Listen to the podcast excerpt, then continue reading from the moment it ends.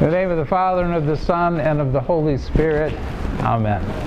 We are celebrating today the great feast of the transfiguration of our Lord Jesus Christ. It's one of the great Christological feasts in the church's calendar. It is, a, in some senses, a theophany. Do you, do you remember what a theophany is? A revelation of God or a manifestation of God. And of course, we think of theophany primarily in terms of the baptism of Christ when the Holy Spirit descended like a dove upon our Lord Jesus Christ as he was baptized, and then the uh, voice of the Father spoke. And in this case, too, we have a manifestation of the Trinity. We have the voice of the Father speaking from heaven, saying of our Lord, This is my beloved Son, in whom you are well pleased. And the Holy Spirit this time is not present as a dove, but present in the cloud as the cloud that envelops all of uh, the, the scene. And the sun, of course, is right there in the center of it. And so this is also then a, an epiphany or a theophany, a manifestation of the power of God Himself. It's also, though, intricately connected to the idea of the kingdom of God and how God's coming into the world transforms everything. Christ himself and his human nature, but also everything that there is in the world. Now, I want to point to a couple of biblical allusions here that show that, that this is uh, about the kingdom of God. In fact, one chapter before this in the Gospel of Matthew uh, is a very famous passage in which Jesus asks his uh, disciples, Who do men say that I am? And of course, the answers are various. You know, some say you're the prophet. Some say you're Elijah, come in the flesh. Some say you are a holy person. Some say you're the reincarnation of Elijah. Whatever, whatever that might be. And then Jesus says, "Who do you say that I am?" And Peter, of course, empowered by the Holy Spirit, says, "You are the Christ, the Son of the living God." And Jesus says, "Blessed are you."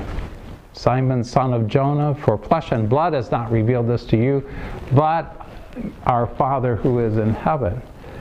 And then, a few verses later, Jesus says, There are those among you who will not taste death until you see the kingdom of God coming with power. Now, some interpret that, some biblical interpreters interpret that to, I, I think of Albert Schweitzer particularly, who was famously wrong on this passage.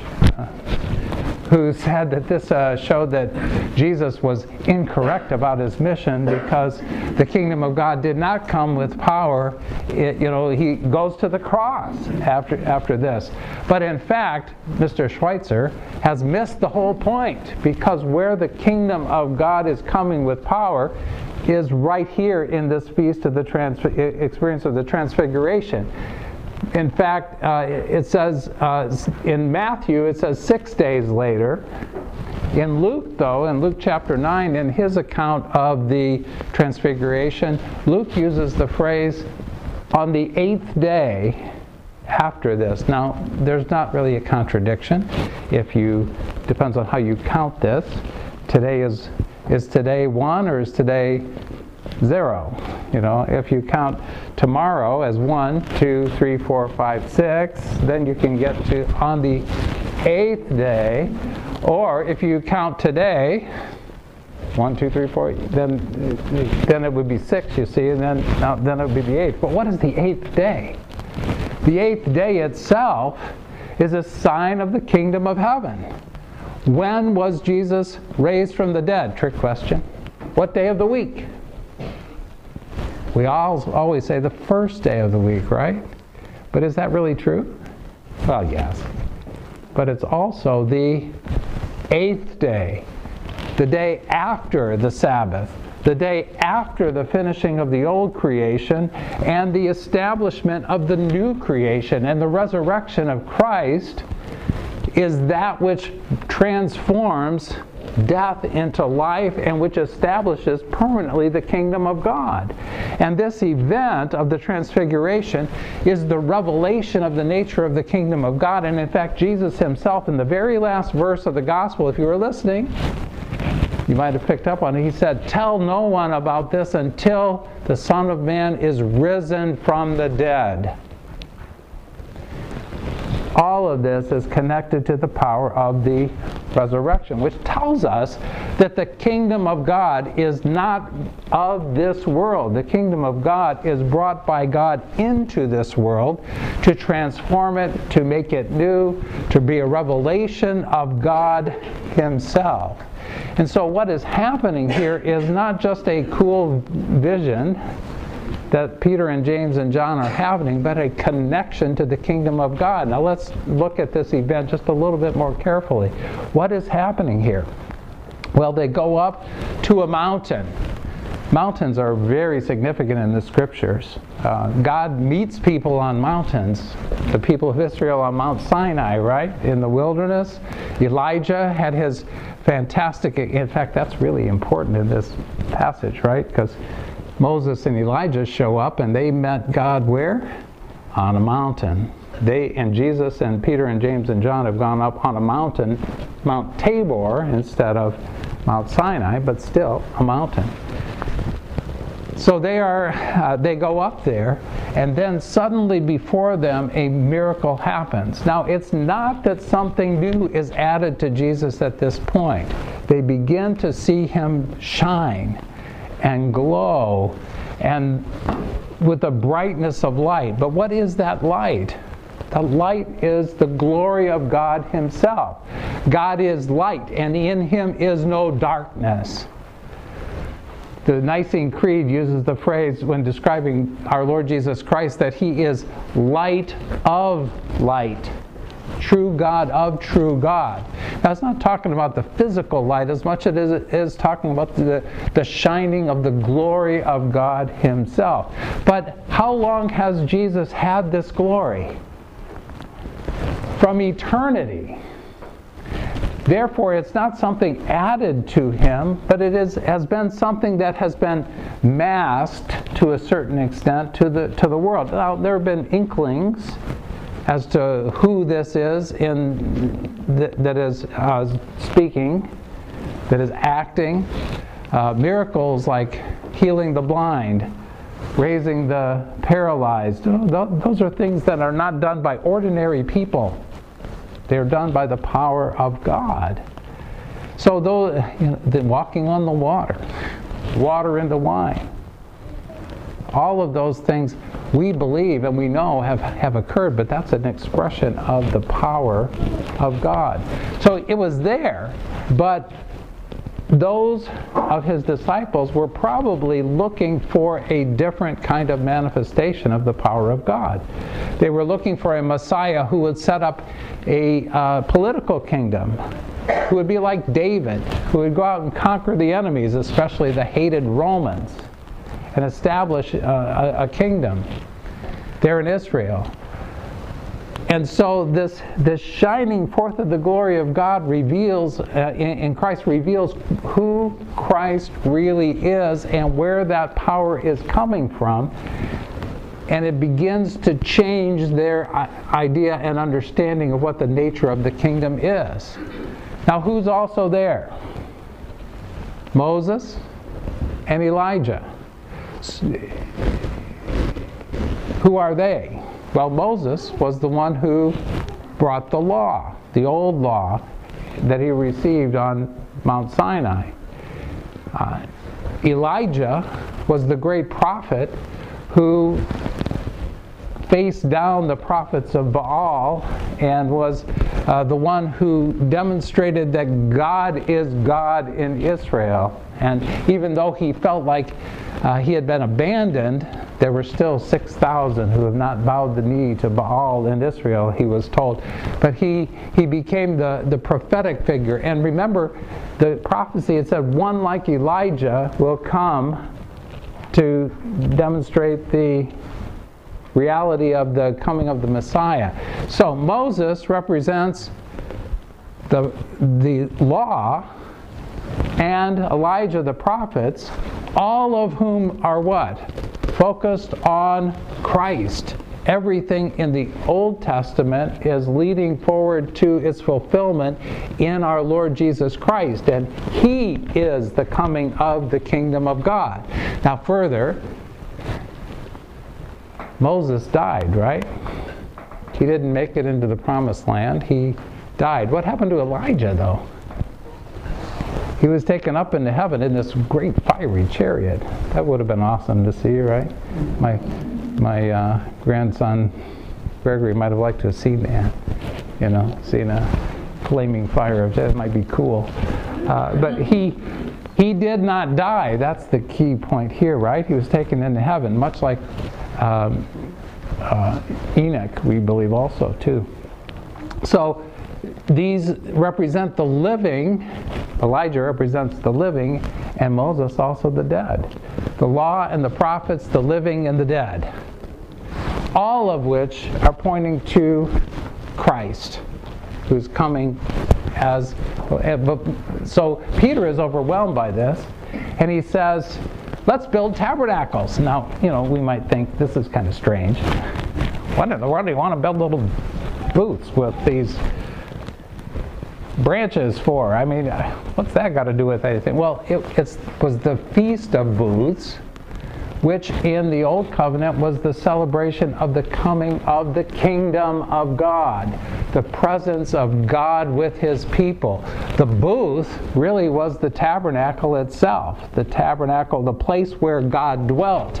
And God showed his presence how at the tabernacle? Well, during the daytime, by a cloud, right? At nighttime, by the pillar of fire. What is happening here at the the mountain.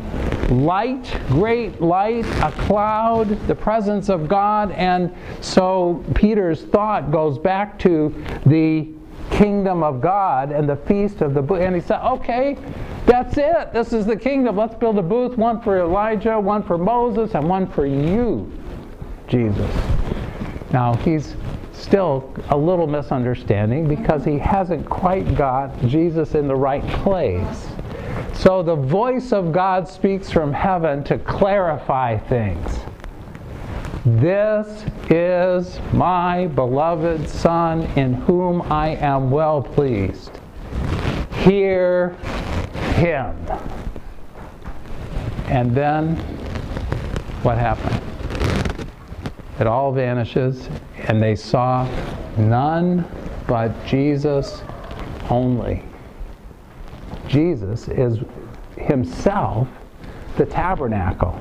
Now, the, uh, John, who was a witness of this event, you heard Peter's writing about it in his epistle during the epistle reading, but John also says, and the Word, the eternal Word of God, became flesh and tabernacled among us. Now, the word in English is often translated dwelt among us, but it's schemy. It's, it's literally tabernacled. He is the tabernacle. Jesus uses the phrase uh, about his own body. He says, Destroy this temple, and in three days I will raise it up. And he's speaking about his body. What is a temple? It is the dwelling place of God. So, Jesus is the dwelling place of God on earth. He is the tabernacle. He is the kingdom. The king and the dom are not separated. He is the presence of, of God, and that is really what the kingdom is. The kingdom of God is not located in a particular physical location. It is the entry of God into every part of His creation, into everything, transforming it into a, a, a revelation of Himself. And it begins in the incarnation of Christ. The incarnation then changes the relationship that God has with every created thing everything can become a means by which the grace of God is brought into the world. We are here today primarily to partake of the Eucharist, right? To partake of the body and blood of Christ, which is bread and wine that is transformed by the power of God into being the presence of Christ with us and we partake of him and that changes us from the inside out. It begins to, to heal us. And what then are we? We are tabernacles. We are stones built into the temple of God. We are the place where the kingdom is. And Jesus even says that. The kingdom of God is where? Within you. The kingdom of God is wherever God is. So the goal that Christ has in coming into the world is not to set up a kingdom, not to politically change things, not to set up a utopian society upon the earth, which I despair will ever happen, given the nature of humans. This side of the second coming of Christ. But what can happen and does happen is the healing of our nature, is the forgiveness of our sins, of the strengthening of our capacity to love, of our ability to uh, be holy, of our ways of being able to serve one another, to love God and to love our neighbor, and that begins to transform us, you see. But it is in this vision that we, in union with Christ, become filled with His glory and transfigured with His glory that makes the kingdom of God live. St. Herman's Church, you see, is the kingdom of God here. It is the place where God is dwelling. He's not so much the building, the building is great, beautiful. But the dwelling of God is in each and every one of you. And that's where the transformation takes place from the inside out. The icon of the transfiguration is one of my favorites. I actually put it up in my study in the center of the icon uh, collection that I have there that's rather growing.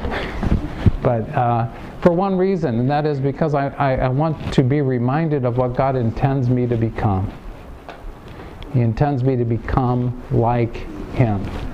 If I can look at Him, if I can gaze upon Him, if I can see His light, if I can recognize my sinfulness and repent, then maybe the grace of God can reach even a sinner like me. And in the transfiguration icon of Christ, I have hope. St. John, again a witness, right, of this event, said, Beloved, we are children of God now, but it does not yet appear what we shall be.